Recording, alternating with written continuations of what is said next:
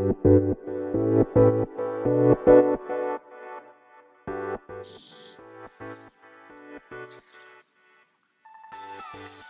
い、始まりました。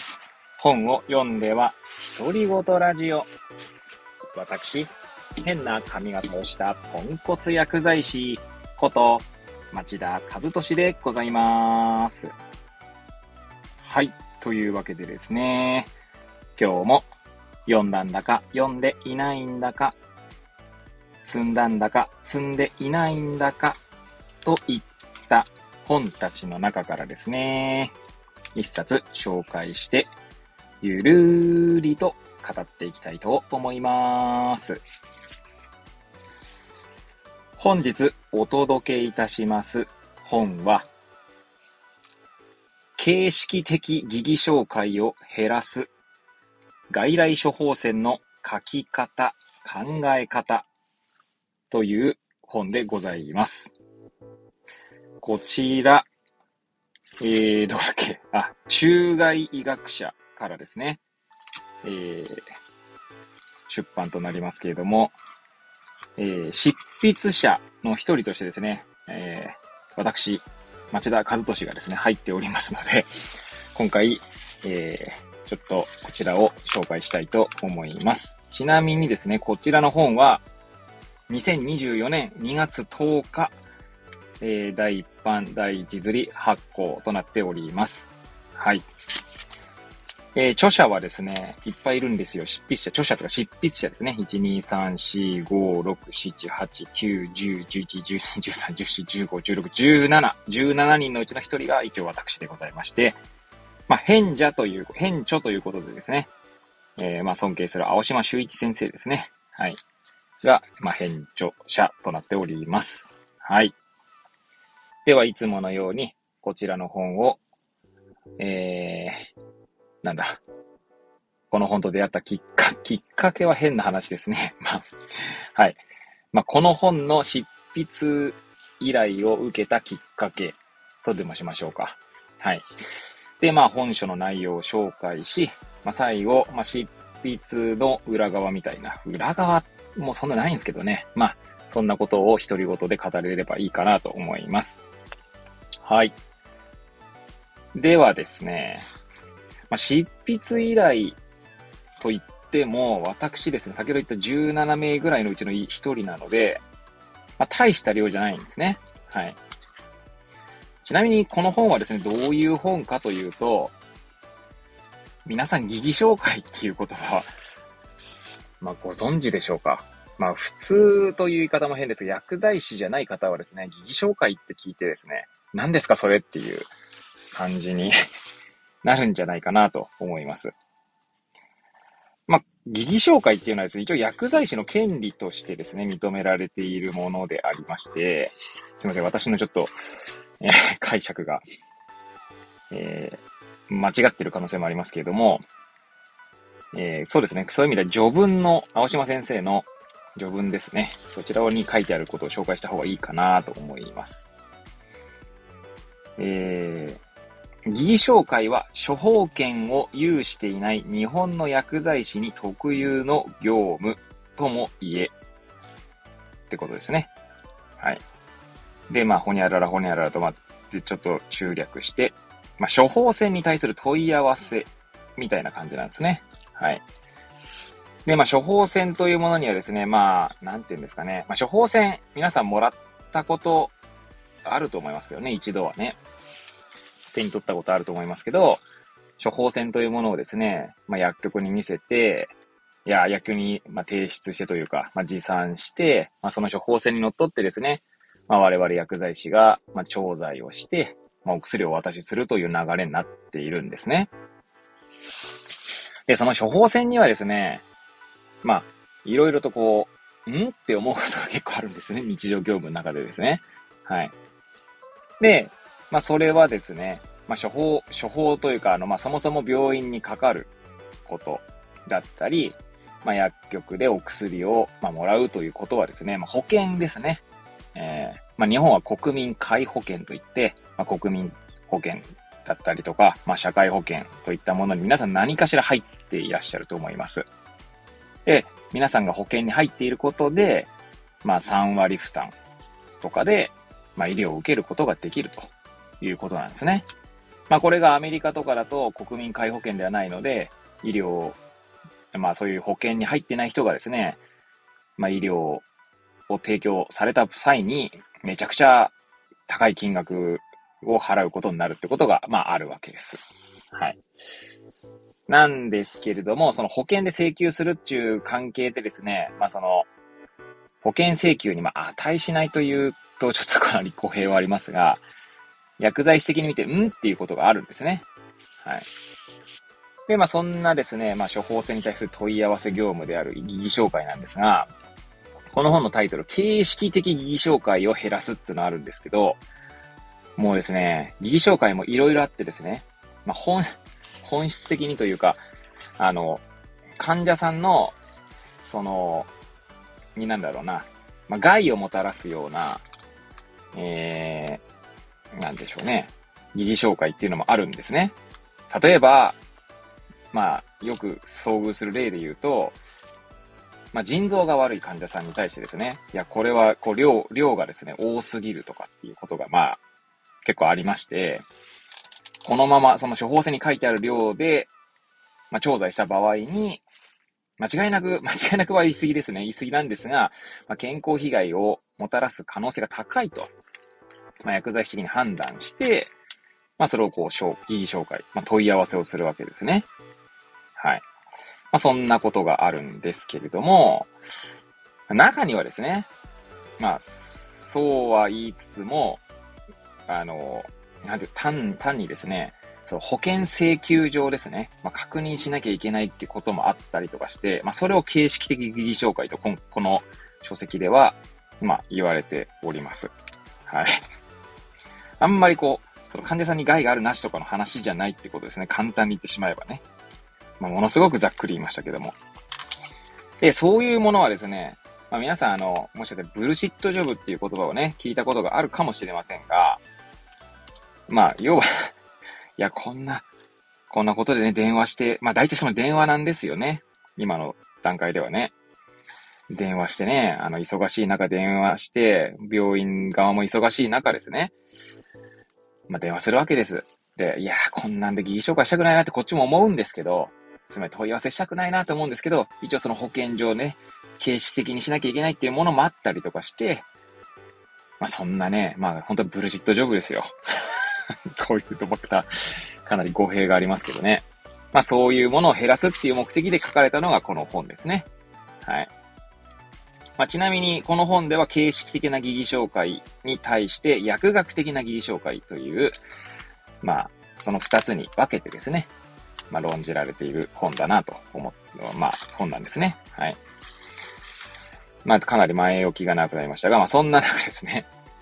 まあ私がですね、まあ執筆依頼を受けたのは、まあ間違いなくねですね、一応青島先生から、まあなんていうんですかね、まあ青島先生から何回か執筆依頼を受けたことがあるので、おそらく私が、まあ選ばれたっていうとちょっと語弊がありますかね。まあど、どういう意図でですね、まあ青島先生が私を選んでくれたのかはわかりません。それはね、本当にわかりませんが、まあ私としてはですね、まあ一度、青島先生とはこう、ワークショップとかもやったこと何度かありますし、ね、なね、何度かこう、お酒も飲んだこともありますし、まあ、そんな青島先生からですね、依頼を受けたらですね、さあやりますと、もう言ってですね、まあ、執筆したわけでございます。はい。ちなみにですね、こちら、その事例がね、たくさんあるんですよ、この本。えー、ちなみに51事例ですね、その形式的疑義紹介を減らすっていう意味での事例ですね。その書き方、考え方ですね。で、こんな書き方とか考え方すると、形式的疑義紹介が減りますよっていう、まあ、事例集になってるんですね。なので、まあ、この本自体はですね、まあ、あるこう、事例があって、それをこのように処方箋書いていただけると、まあ、形式な疑義紹介が減って、医者側にとっても、薬剤師側にとってもウィンウィンになるんじゃないですかっていうまあ、本になってるわけです。で、そんな51事例の中で私が担当したのはですね、1、2、3、4、4事例ですね。はい、4事例担当させていただきました。はい。いや、本当にこれでよかったのかと思いながらやってましたけども、はい。まあそんな感じでですね、えー、まあ執筆のきっかけは、まあ、青島先生に知って、一応知っていただいているからということだなと、まあありがたく、えー、本当ありがたい限りでございます。はい。で、まあ本書の内容紹介ですけれども、まあ、も、え帯ですね。帯にはこんな文言が書かれております。表紙側ですね。はい。業務を効率化したい医師、薬剤師の皆さん、まずは形式的疑義紹介をなくしましょうというね、文言があります。そして、形式的疑義紹介とはということで、処方箋の記載不備に関して問い問い合わせを行う疑義紹介、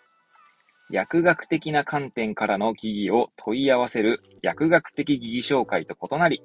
記載のポイントを押さえることで、大幅に軽減させることが可能とありますね。はい。まあ、いかにブルシットジョブを減らすかみたいな話なんですけどもね。はい。ということでですね、まあ、あの、この本書の内容紹介で、まあ、目次はですね、まあ、目次の前にあれかな。一応この本はですね、最後、作品の前が173ページの本になっております。で、ちょうど帯の後ろ側、つうんですかね、背拍子側の帯には、まあ、そのコンテンツの目次が書いてありますので、そちらを参照しつつですね、この込み出しを、えー、紹介していくと結構な時間になるので、えー、ざっと紹介していきたいと思います。まず、大きく分けて3つに分かれてますね。1、総論。2、事例。3、それぞれの立場から見た疑義紹介という3つに分かれております。1の総論は青島先生が書いております。えっ、ー、と、薬剤師による疑義紹介の必要性とその是非をめぐる問題点という総論ですね。で、その後はですね、事例ということで、ざっくり分けると、まあ、いくつかあるんですけれども、いくつもあるんですが、まあ、処方意図の問題なのか、あとは調整化とかなどの指示があるなしなのか、あと疑義のある投与量なのか、あとは副作用のリスクなのか、相互作用、まあ、お薬の飲み合わせってことですね。あとは服用日の指定があるなしなのかとかね。もうそう言っって言うと結構専門的な話になるので全部は紹介しませんけれども、はい。あと保険の適用外使用とかでもありますね。えー、一応ですね、その、なんだ、処方箋に記載される医薬品っていうのは、まあ、その保険で請求されるんですけれども、まあ、保険で請求される以上ですね、まあ、そのある薬にはですね、保険に通通るというんでしょうかね、保険が通る、まあ、用法がある、用法ですか、あの、適用があるんですね。適用っていうのは、まあ、つまりこの薬は高血圧に使われる薬ですよ、と。で、まあ、その薬効上ですね、高血圧以外に使われそうだと、まあ、仮にあなっていたとしても、そういう可能性があったとしても、まあ、その、なんだ、うんと、その保険上ですね、まあ、通るか通んないかみたいな話があって、まあ、すげえざっくり言ってます、今。相当ざっくり言ってますので、かなり突っ込みどころ満載の説明でございますけれども、まあ、そういうですね、保険適用外の使用にた、えー、対するですね、えー、まあその形式的義紹介事例みたいなのも上がってました。はい。まあいくつもあるの ?1、2、3、4、5、6、7、8、9、10、11、12、13、14、15、16、17、18、19、20、21、20、23項目で全部50、全部で51項目っていうんですかね。まあ大体一つからいくつもあるってことなんでしょうけど、はい。で、そして三つ目ですね。えっ、ー、と、要は三章みたいな感じですけども、それぞれの立場から見た疑義紹介ということで、えー、病院薬剤師の立場から見た疑義紹介と、医師の立場から見た疑義紹介というですね、二つの、まあなんだ、論考が書かれております。えー、ちなみにここでですね、病院薬剤師という言葉が出てきましたけども、えっ、ー、と、病院の中にいる薬剤師とでですね、まあ、薬局ですね、町の薬局にいる薬剤師っていうのはですね、まあ、目的というか薬剤師の、まあ、意義というか、まあ、本質的な価値というか、そういったところはほとんど変わんないと思うんですけど、まあ、やっぱ役割が違うんですね。あの、役割、まあ、仕事が違う。仕事、うん、な、なんつうんだろうな。ちょっと私の語彙力のなさであれですけど。まあ、微妙にこう、場所が違えば役割が違うって感じですかね。まあ、もちろんですね、病院薬剤師も病院によって違うってことはあると思います。細かく見れば。例えば、透析患者さんのみを扱う病院があれば、そこはきっと透析患者さんに対する薬物治療に特化した薬剤師がいた方がいいと思いますし、そういった、えー、なんだろう、スキルの高い薬剤師がいると思います。まあそういった形です専門特化することはあるかなと思いますし。まあ薬局の薬剤師もですね、いろいろなんですね。まあ私なんかはですね、ポンコツ薬剤師なので まああんまりこう、すごい専門的なところには弱いんですけれども、まあ、まあ自分で言うのもなんですが、こう、まあざっと広く見た上で、まあ、患者さんの道しるべをこう提供するとか、あと会話をするとか対話をするっていうことには、まあ、まあなんだろうな。長けているって言うと語弊がありますけどね。まあ、若干、まあ私としては得意としていますが、まあ実際それで患者さんがどう思ってるかはわかりません。はい。まあそんな感じでですね、えー、立場が違えば、違えば、まあ、役割が違うってことを言いたかっただけですね。はい。で、まあそんな内容になっております。そんな内容な、なんだって話ですけどね。はい。で、最後、独り言ですけれども、はい。いやー、これですね。私4つの事例を書いたんですけど、4つのうち2つはですね、自分が実際に、えー、体験したというか、経験した事例なんですけどね。そ、それ以外の2つはですね、私自身を経験してない事例だったので、なんというか、ちょっとこう、いや、これでいいんだろうか、みたいな、いうふうになりながらですね、えー、書かせていただきましたけれども、まあ、あの、こ、こ、なんだ、こう、構成というか、こう、ちゃんとこう、変、変者の方からですね、まあ、いろいろこう指摘が入ったりとか、まあ、直しが入ったりするんですね。まあ、日本語的に問題がないかとか、この表現で、まあ、伝わるのかどうかとかですね。そう。いやだからですね、一つの本ができるっていう行為って結構ですね、まあ、大変な行為なんだなと改めてこう、ね、執筆者といってもね、たかだか数、数ページですけど、そうですね、数ページですが、それでもですね、そういうふうに思い、思うので、本を一冊書くってなるとですね、結構まあね、大変だなと思いますし、その、編集者との、うんと、なんだろう、合作とでも言いましょうかね。まあ、そんなことなんだろうなと改めて思いますね。まあ、ちなみにですね、下世話な話なんですけど、まあ、一応印税が入るんですね。皆さん、こう、まあ、これちなみに定価が3000円の本なんですけども、まあ、印税って、その執筆料ですね、どれぐらいだと思いますか？ちなみに、この執筆料自体は、あの、10%なんですけど、つまり300円ですね。1冊売れると300円の執筆料になっているんですが、その中で、えー、ページ数によって割り当てがあるんですね。つまり300円を分けるということですね。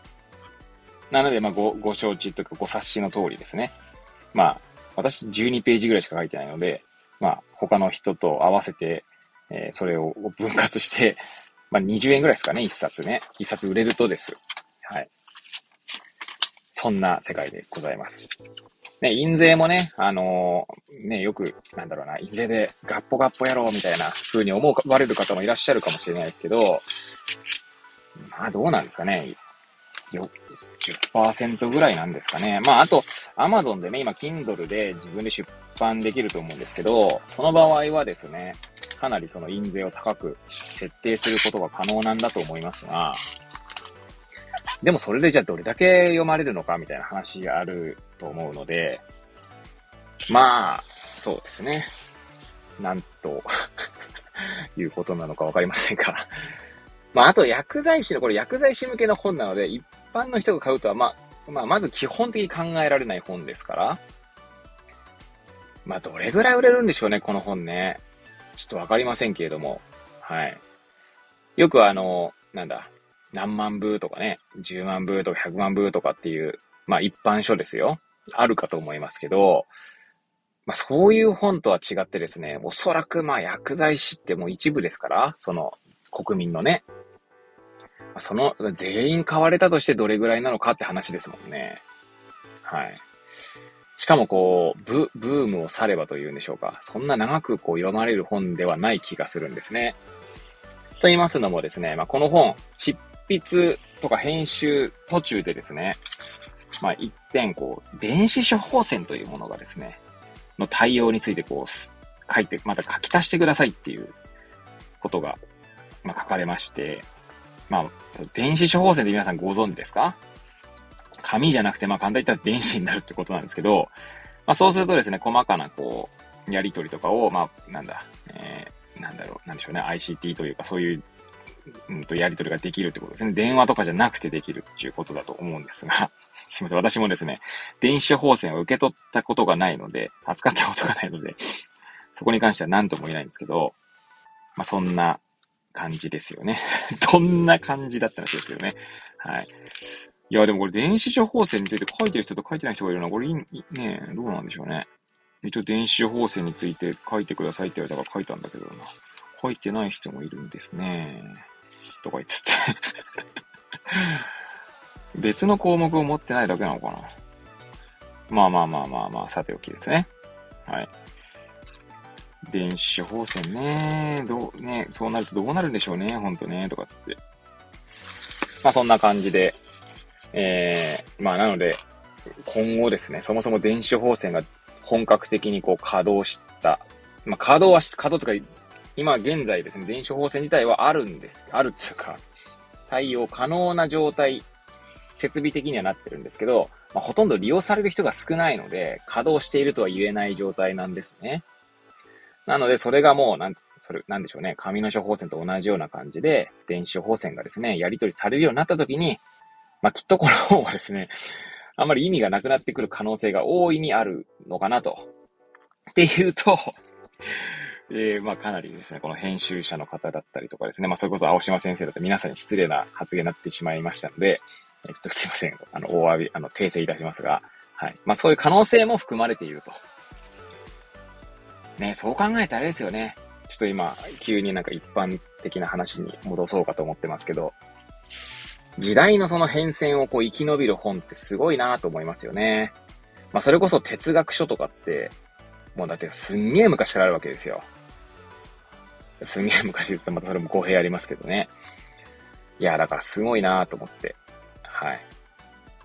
そんなことを思った次第でございます。まあ、本にもね、こう、流行り廃り、あるいは長く受け付けら、えー、受け継がれていく本というものがあるなと思った次第でございます。はい。えー、今日はですね、まあ、いつもと違って、自分が一応執筆に関わった本を紹介したということでですね、あんまりこう、ちょっと違う感じの放送というか内容になっておりますけれども、はい。まあ、今日はここら辺で終わりたいと思います。はい。えー、本日はですね、形式的疑義紹介を減らす、えー、外来処方箋の書き方、考え方という本をお届けいたしました。えー、くだらない私の番組ではございますが、また遊びに来ていただけると嬉しゅうございます。そして、そして、えー、ノートの方ですね。えー、まあ、概要欄にリンクも貼っておりますけども、えー、毎日ですね、え本を読んでは独り言ノートというですね、まあ、駄文、もう、くだらない文章をですね、まあ、書き続けております。まあ、一応ですね、この本を読んでは独り言ラジオの方は、まあ、今今回の本というか、まあ、絵本と、まあ、絵本に関しては読んで配信してますけど、絵本じゃない本はですね、えー、どっちかというとこう、読んでない状態で配信してるんですね。もう、手に取って、もう読んでない本を手に取って、まあ、配信してるんですけども、一応ノートの方はですね、読んで 読んで書いてます。で、ノートの方も、ラジオの方も、絵本と絵本じゃない本を交互に書いておりますけれども、ノートの方は全部読んで書いておりますので、まあそういった違いがありますね。はい。まあ全然ですね、ほんとくだらない文章なんですけど、まあもしお時間あってですね、お暇で、まあこんなくだらないやつに付き合ってもいいよっていう方はですね、えー、読んでいただけると嬉しいございます。はい。というわけでですね、また次回お会いいたしましょう。ごきげんよう。